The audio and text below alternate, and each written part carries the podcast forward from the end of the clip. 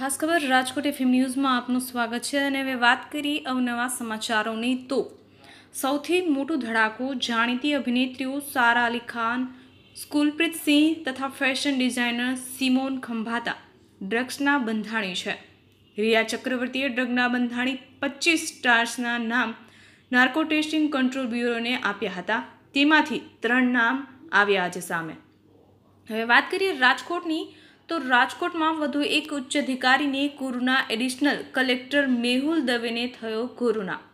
Corona control કરવા ખાસ રાજકોટ મુકાયા હતા મેહુલ દવે.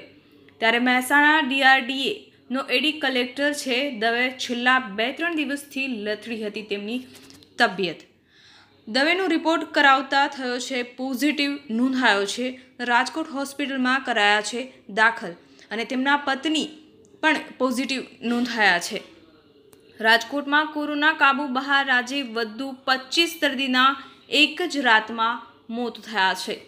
અને આજે વાત કરીએ સોની બજારની રાજકોટની, તો સોની બજાર આજથી આઠ દિવસનું લોકડાઉન ચાલુ કર્યું છે.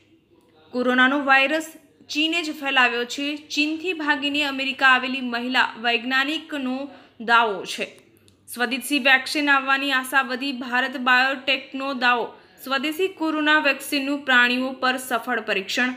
દેશમાં અત્યાર સુધીમાં છેતાલીસ પોઈન્ટ સાઠ લાખ કેસ. તો મિત્રો, દરરોજના અગત્યના સમાચાર સાંભળો માત્ર ને માત્ર ખાસ ખબર એફએમ ન્યૂઝ પર. નમસ્કાર.